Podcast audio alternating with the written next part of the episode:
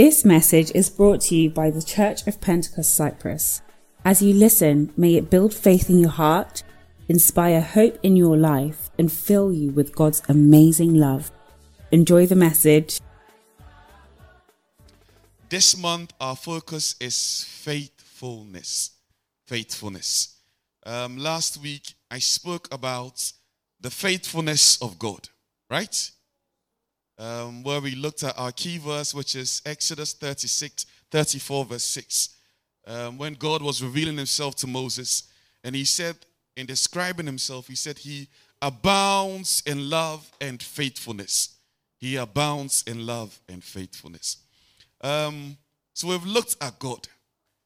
Now we want to come closer home and start looking at us because God's children must look like Him. God's children must look like Him. And today I want to sort of um, speak on a message I've titled Two Keys to Favor. Two Keys to Favor. Two Keys to Favor. Two Keys to Favor. Over 10 years ago, I came across a verse in the scriptures that changed me, and it's something I've tried to live by all my life. Two keys to favor. Two keys to favor. And we'll take our key verse from Proverbs 3, verses 3 to 4. This is, for at least over 10 years now, this has been the verse that I've lived by. Proverbs 3, verses 3 to 4. It says, Let love and faithfulness never leave you. Let love and faithfulness never leave you. Bind them around your neck. Write them on the tablets of your heart. Verse 4. Then, see, the word then means is connecting it to verse 3. If you do verse 3, this is what will happen. Then you will win favor and a good name in the sight of God and man. When I came across this verse, I stopped praying, God, favor me. Because that's a waste of a prayer. He has given me the key and the principle that will bring me favor. He says, Let love and faithfulness never leave you. Bind them around your neck, write them on the tablets of your heart. Then you will win favor. In the sights, you win favor and a good name. In the sights of God and with men. In the sights of God and with men. When you read Luke 2, Bible says Jesus grew in stature, in wisdom, in favor with God and with men.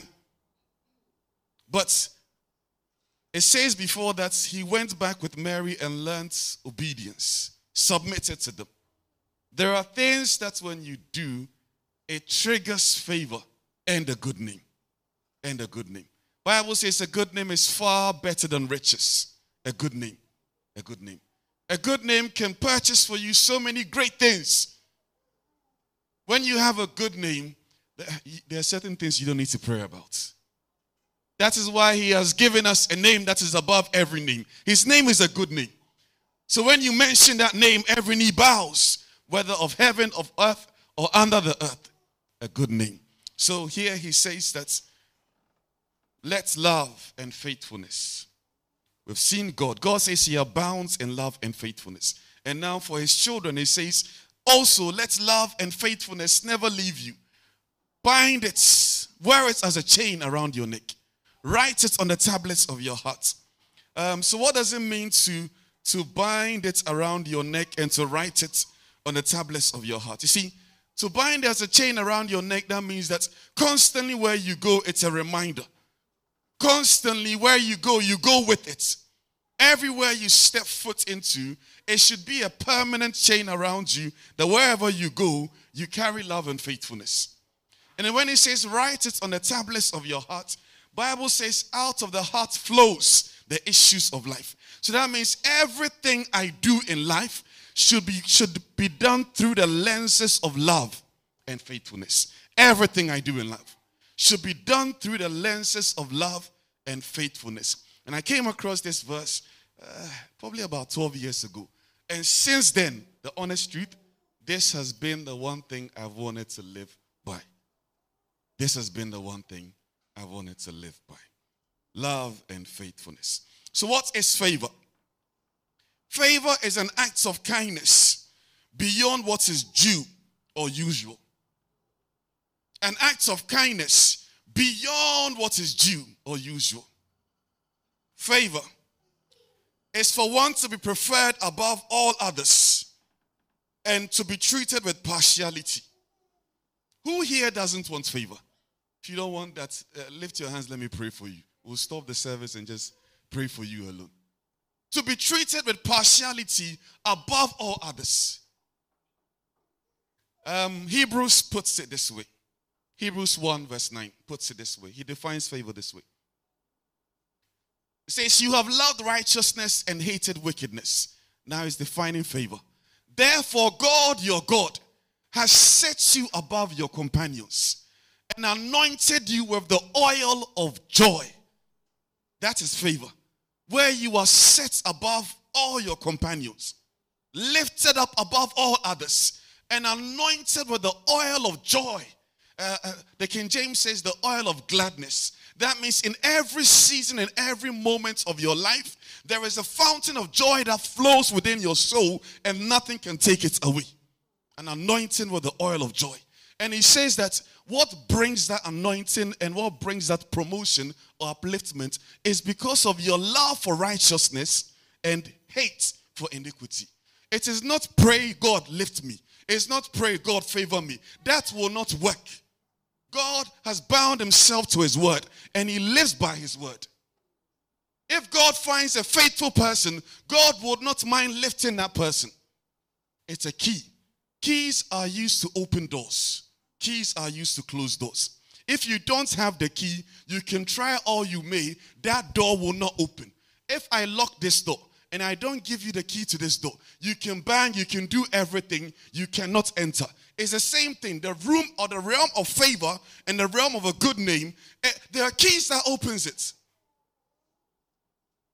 Let love and faithfulness never leave you. Never leave you. Bind it around your neck. Write it on the tablets of your heart. You must bind it around your neck, not someone else. You must write it on the tablets of your heart, not someone else. It says, then you will win a good name or favor and a good name in the sight of God and with men. And with men. Favor, favor, favor, favor. Love means to put the interests and well being of others above yours. If I love God, then that means I put the interests of God above mine. When you read Acts 13, it has this to say about David. Acts 13, verse 36. It says, Now David, now when David had served God's purpose in his own generation, he fell asleep. He was buried with his ancestors and his body decayed. When David had served God's purpose, not his own purpose, when he put the purpose and the plans and the will of God above his, that is love. When I say I love God, I place God's purpose above mine. I place God's will above mine. I place God's desires above mine. God, what is your will? What is your intention? My desire is to please you. My desire is to please you. When we talk about love, it is to place the interests of others above yours, not to be selfish. Not to be selfish. Not to always be thinking about just you, just me. As there are some people, if there is nothing for them to gain in a thing, they don't want to be involved. Jesus gives us a golden rule about love in Matthew 7, verse 12. He says, So in everything, do to others what you would have them do to you. Not just in some things, but in everything, do to others what you'd want them to do to you. For this sums up the law and the prophets. So, love, placing the interests of others above yours. Being measured in how you deal with others. Being measured in how you deal with others. In Philippians 2, Jesus or Paul says that uh, do not regard yourself highly above others. Don't be so pompous. Don't think that you're so big. Be humble. Be humble. Even Jesus humbled himself. Love. Love. And when we talk about faithfulness, I've already spoken about that last week. Faithfulness is to be dependable, to be reliable, to be committed, to be trustworthy, to be firmly devoted to something, whether you like doing it or not. To be firmly devoted to something, just as the sun is firmly devoted to rising and coming down. That sort of devotion that sort of commitment, irrespective of the season and what is going on in the world, the sun always rises and the sun always sets. Always sets. Faithfulness. Faithfulness. To be firmly committed and devoted to something, whether people commend you or not, whether people applaud you or not, whether people notice you or not. So he's saying these two things should always be with you. And when you search through scriptures, love and faithfulness always go together, they always move together. I want to look at a few verses. Psalm 25, verse 10, you can note this down. Psalm 25, verse 10, it says, All the ways of the Lord are loving and faithful towards those who keep the demands of his covenants. All the ways of the Lord. Psalm 25, 10. All the ways of the Lord are loving and faithful towards those who keep the demands of his covenant. So you begin to get a picture that while salvation is made freely available to all of us, um, there is a dimension of favor and grace that you must earn. It doesn't just come. There are things that you do to provoke that dimension of favor. Salvation is made freely available. But those who are faithful to God, God rewards them. God rewards them with favor. God rewards them with a good name. So it's not like you can just live anyhow and just favor will come to you. No, doesn't work like that. Psalm 89, verse 14. Righteousness and justice are the foundation of your throne. Love and faithfulness go before you. Righteousness and justice are the foundation of your throne. Love and faithfulness go before you. And our key verse that we used last week, Exodus 34, verse 6. And he passed in front of Moses, proclaiming, The Lord, the Lord, the compassionate and gracious God, slow to anger, abounding in love and faithfulness. Love and faithfulness go together. Go together. Go together. Go together go together. Love and faithfulness go together. We're looking at human beings. We've talked a lot about God. An example of a person who embodied love and faithfulness is Moses. When you read Hebrews 3, verse 5, please let's project it for me. Hebrews 3, verse 5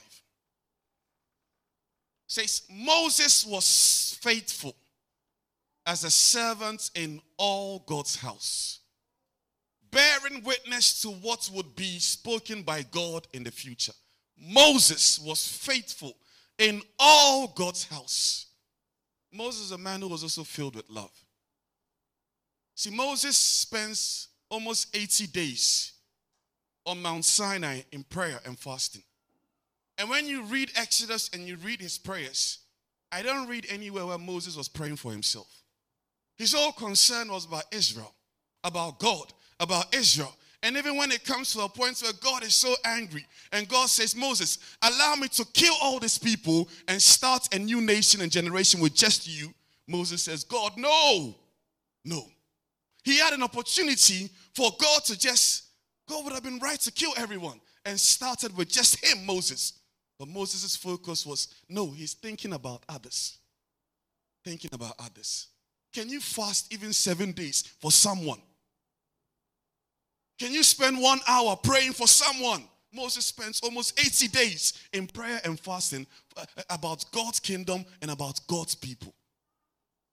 That is a man who is filled with love and faithfulness. In Numbers 12, verse 7, this is what it says. Numbers 12, verse 7. It says, But this is not true of my servant Moses. He is faithful in all my house. This is God testifying about Moses. God is speaking. He says to prophets and others, I reveal myself in dreams and vision. But this is not true with my servant Moses. He is faithful in all my house. So I talk to him as a friend talks to the other. That means there is a dimension of revelation that if you're not faithful, God will not bring you into that place. God will not bring you to that place. Faithfulness, love, and faithfulness. Love and faithfulness. So, I want to give you a test. A way to test your love and a way to test your faithfulness. And you can grow in each of these things. Or you can grow in love, you can grow in faithfulness. But let's look at um, three things that should be a proof or a testing of your love. Let's look at Second Corinthians chapter 8 verse 24. 2 Corinthians 8 verse 24. Paul is writing to the church in Corinth about giving, about offering. And the giving he's talking about, he wants to take a collection from them to give to another church. Let's read together, it's on the screen. Three, two, one, go.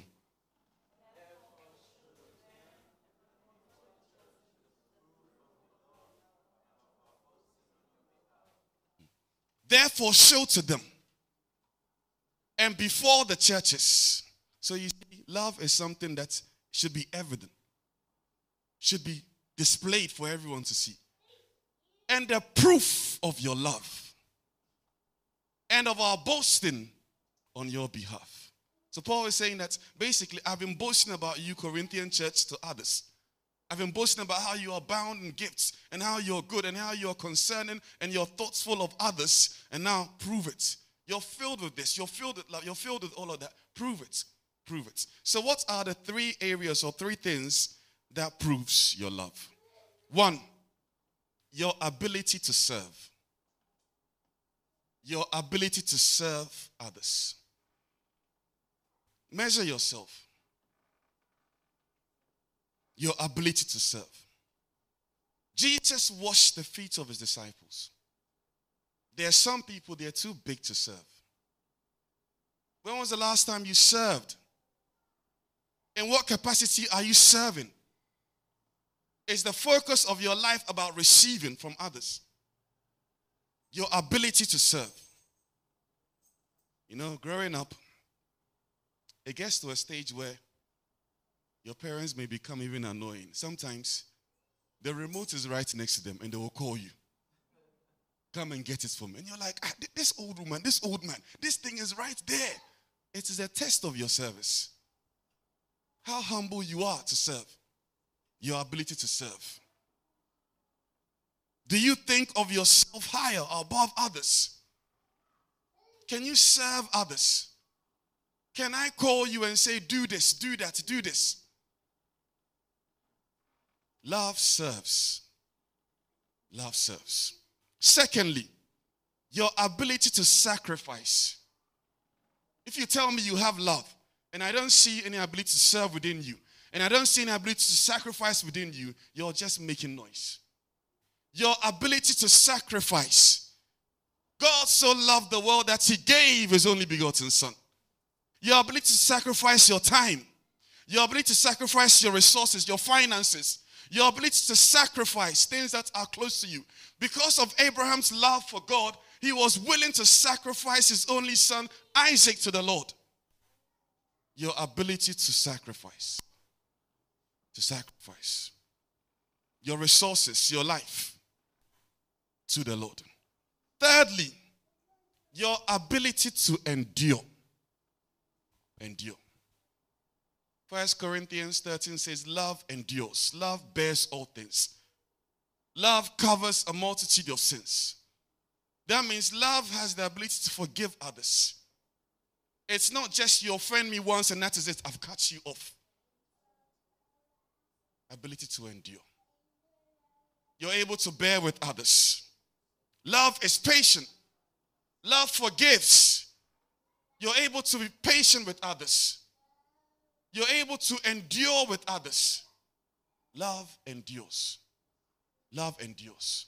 So, these three things to serve, to sacrifice, and to endure. How do you fare on all of it? Just for 30 seconds, talk to the person next to you, please. Ask them for me. Mm-hmm. If you get to assess yourself one out of 10 on each category, is there enough proof that you're filled with love? Now, may the Lord God Almighty have mercy on all of us. Amen. God has to increase our capacity, right? He has to increase our capacity to serve, increase our capacity to, to sacrifice. Some of you, you are at the same level of sacrificing. Always two euros, two euros offering, two euros, two euros, two euros. You've not gone above that. May the Lord God Almighty have mercy on all of us. Now, a test of your faithfulness. If your faithfulness is to be proven, there are three things that should prove it as well. And I'll focus more on this side. Our key reading is on this one on Luke 16, verses 10 to 12. Let love and faithfulness never leave you. Bind it around your neck. Write it on the tablets of your hearts. Then you will win favor and, and a good name in the sight of God and man. The test of your faithfulness. Luke 16, verses 10 to 12. I'm reading from the New Living Translation. If you are faithful in little things, you will be faithful in large ones.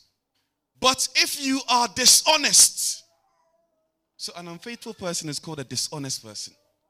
In little things, you won't be honest with greater responsibility. Next verse. And if you are untrustworthy about worldly wealth, who will entrust with you or who will entrust you with the true riches of heaven? I mean, this euro is, it doesn't compare to the true riches of heaven. And if you are not faithful with other people's things, why should you be trusted with things of your own? This is Jesus speaking. And he mentions three areas of faithfulness.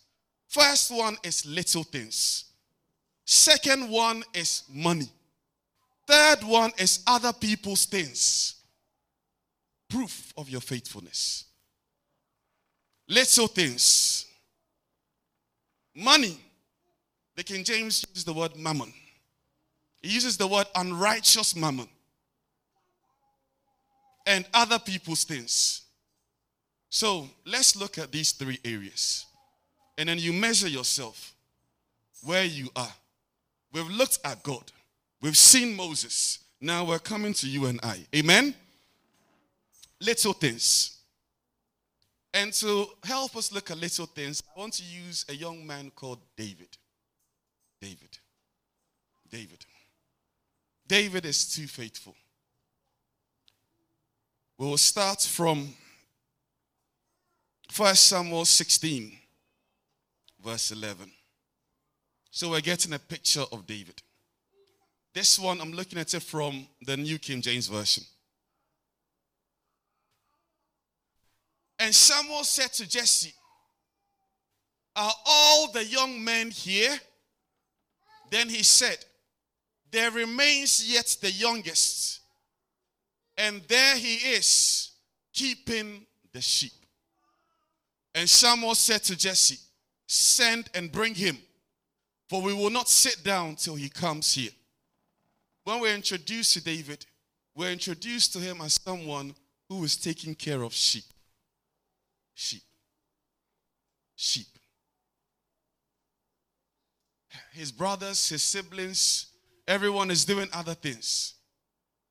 But his father is old and his father entrusts into his hands the responsibility of taking care of sheep. And as I was studying about David and his ability to be faithful in little, I began to wonder at the age of 17, where did David learn that from? How could he be so faithful at that young age? Sheep. How many of us would be so committed if our parents gave us the sheep to take care of? So, this is where we're introduced to David. Then let's jump to 1 Samuel 17, verse 15. But David occasionally went and returned from Saul to feed his father's sheep at Bethlehem. Now, for you to appreciate this, towards the latter end of chapter 16, David has been brought into Saul's house to play instruments for him.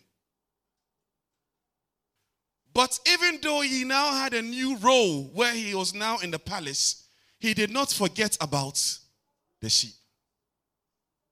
He could have used his new responsibility in Saul's house and say, Ah, I'm too big for still doing that small thing. I'm too big. He could have used the excuse that, ah, Dad, I'm not available. I need to go and play. King Saul has called me. Do you know who I am? He never forgot about. So it says, but David would occasionally would leave Saul's place and go to Bethlehem to go and still look after his father's sheep at that young age. Little things, little things, little things. Some people have lost God's blessings because of little things. They don't have to be faithful in little things. David was still faithful in little things. Let's look at how little. First Samuel 17, verse 20. So the previous verse was that David's father said to him that David, go and take food to your brothers and see how they are doing. Take food to your brothers and see how they are doing. A simple little instruction. David was faithful in it. There was one time that someone lost an opportunity that I had wanted to give to the person. I told the person, please just organize to meet me. The person wasn't able to. Just couldn't find little time to meet me. Not knowing why God was laying on my heart to meet them. David, his father gave him a little instruction take food to your brothers and see how they are doing. Now, what does David do about the sheep? Let's go to first Samuel 17, verse 20. So David rose early in the morning, left the sheep with a keeper. That means even though he had something else to do, he was still concerned about the little sheep. And took the things and went as Jesse had commanded him. And he came to the camp as the army was about or was going out to fight and shouting for the battle. You're taking care of sheep. Your father says, Go and do something else. What do you do with the sheep? Some would not even care or bother. They will just leave it. Whatever will happen to the sheep should happen. But David rose early in the morning. That means he sacrificed sleep. And then looked for someone to take care of the sheep.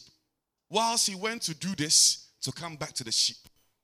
Little things little things. How faithful are you in little things? You see, no wonder God could entrust Goliath in the hands of David. No wonder God could entrust mighty Goliath in the hands of David. Because if God can find a man faithful in little things, he doesn't mind entrusting big things into their hands.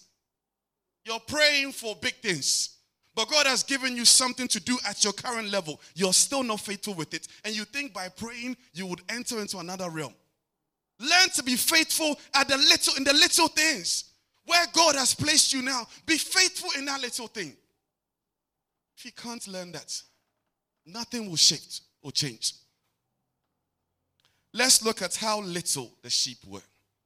First Samuel 17 28. Now, Eliab, his older brother, heard when he spoke to the men. And Eliab's anger was aroused against David. And he said, Why did you come down here? And with whom have you left those few sheep in the wilderness? So that means his father's sheep were not many. Those few sheep. But look at how David was so faithful to that task. Those few sheep. Little things. And because David was faithful with the little, God could entrust him with the kingdom of, of Israel.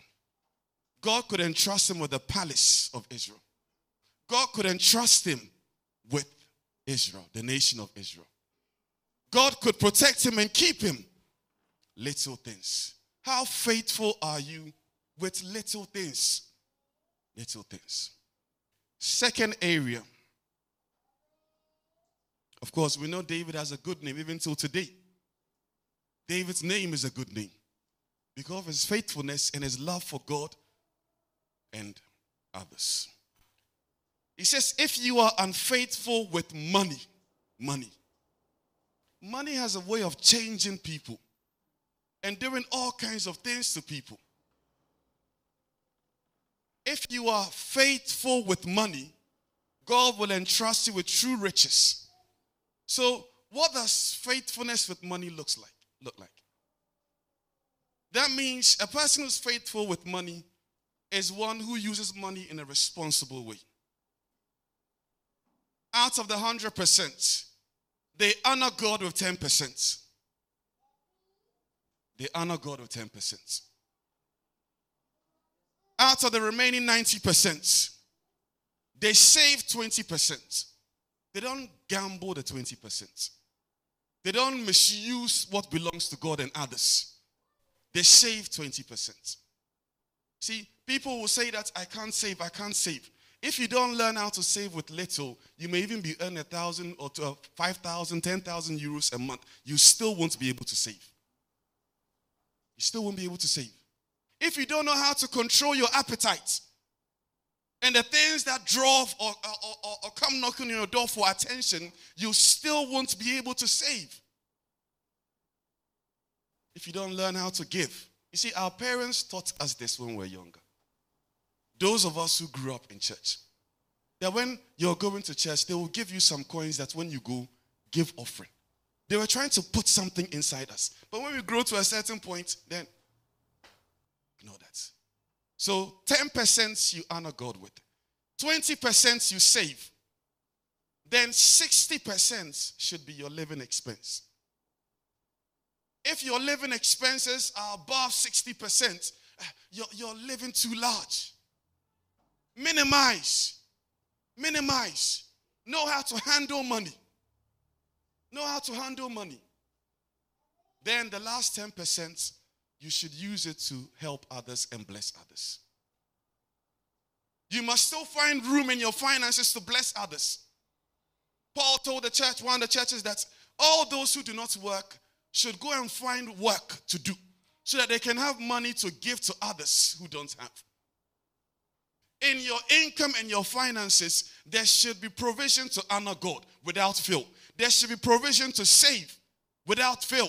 And there should be provision to take care of your main expenses. Others are luxuries, others are not needed. And there should be provision to be a blessing to other people. If you're not able to handle money in that way, God cannot entrust true riches to you.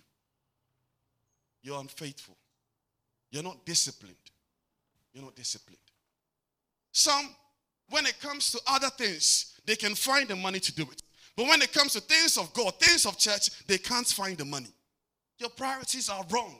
Your priorities are skewed. Everything else you can find money for. You can subscribe to Netflix, you can subscribe to other things, but when it comes to God, you don't have the money. And you're expecting God to entrust you with true riches. Faithfulness. Then the final thing, final area of faithfulness is with someone else's property. Someone else's property. How do you treat other people's property? How do you treat someone's wife or husband? How do you treat someone's daughter?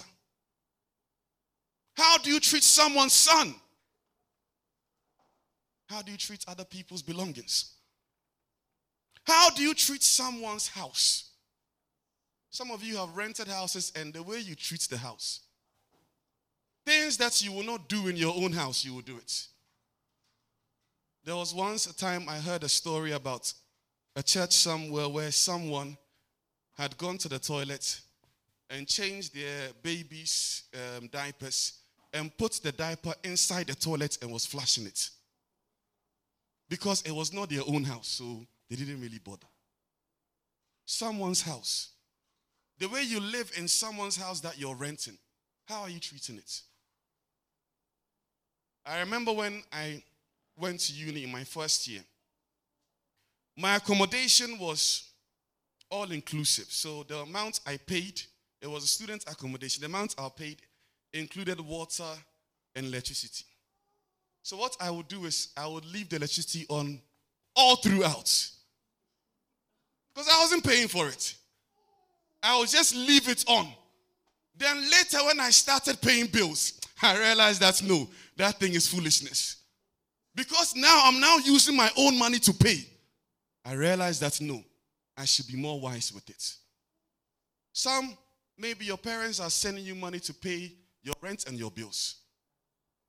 How do you use it? Some can leave AC on in Cyprus throughout. Oh, it's too hot. But if you are now paying the bill, you will find a way to regulate your temperature. You'll find a way to balance your temperature. But because it's not you, oh, it's too hot, it's too hot, it's too hot. Continue. Continue. Faithfulness. How do you treat other people's things?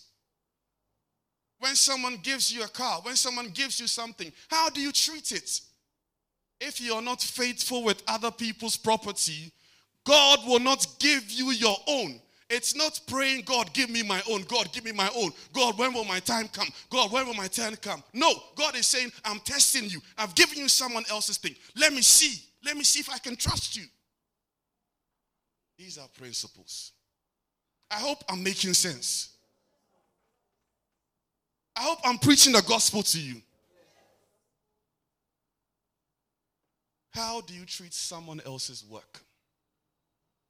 Those of you who work for people, how do you do the work? If it was your work, how will you do it? Be honest.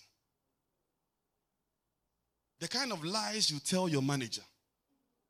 If you were the manager and they lie to you like that, how would you handle it? God honors those who are faithful. How do you handle other people's work? How do you handle God's work when it's given to you? How do you handle it? Examples of people who were faithful with other people's things. One was Joseph in the house of Potiphar. He was so committed to Potiphar's work, he did it as though it was his own. To a point where even Potiphar's wife offered herself freely, and he said, No, no, no to that. Joseph in the house of his uncle Laban took care of his uncle's sheep, did it so well that there was an increase and, and, and, and an increase in his, in his uncle's properties. You see, it is said that there are three kinds of leaders. It is said there are three kinds of leaders. There are leaders who are undertakers. That means whatever you give them, they'll bury it.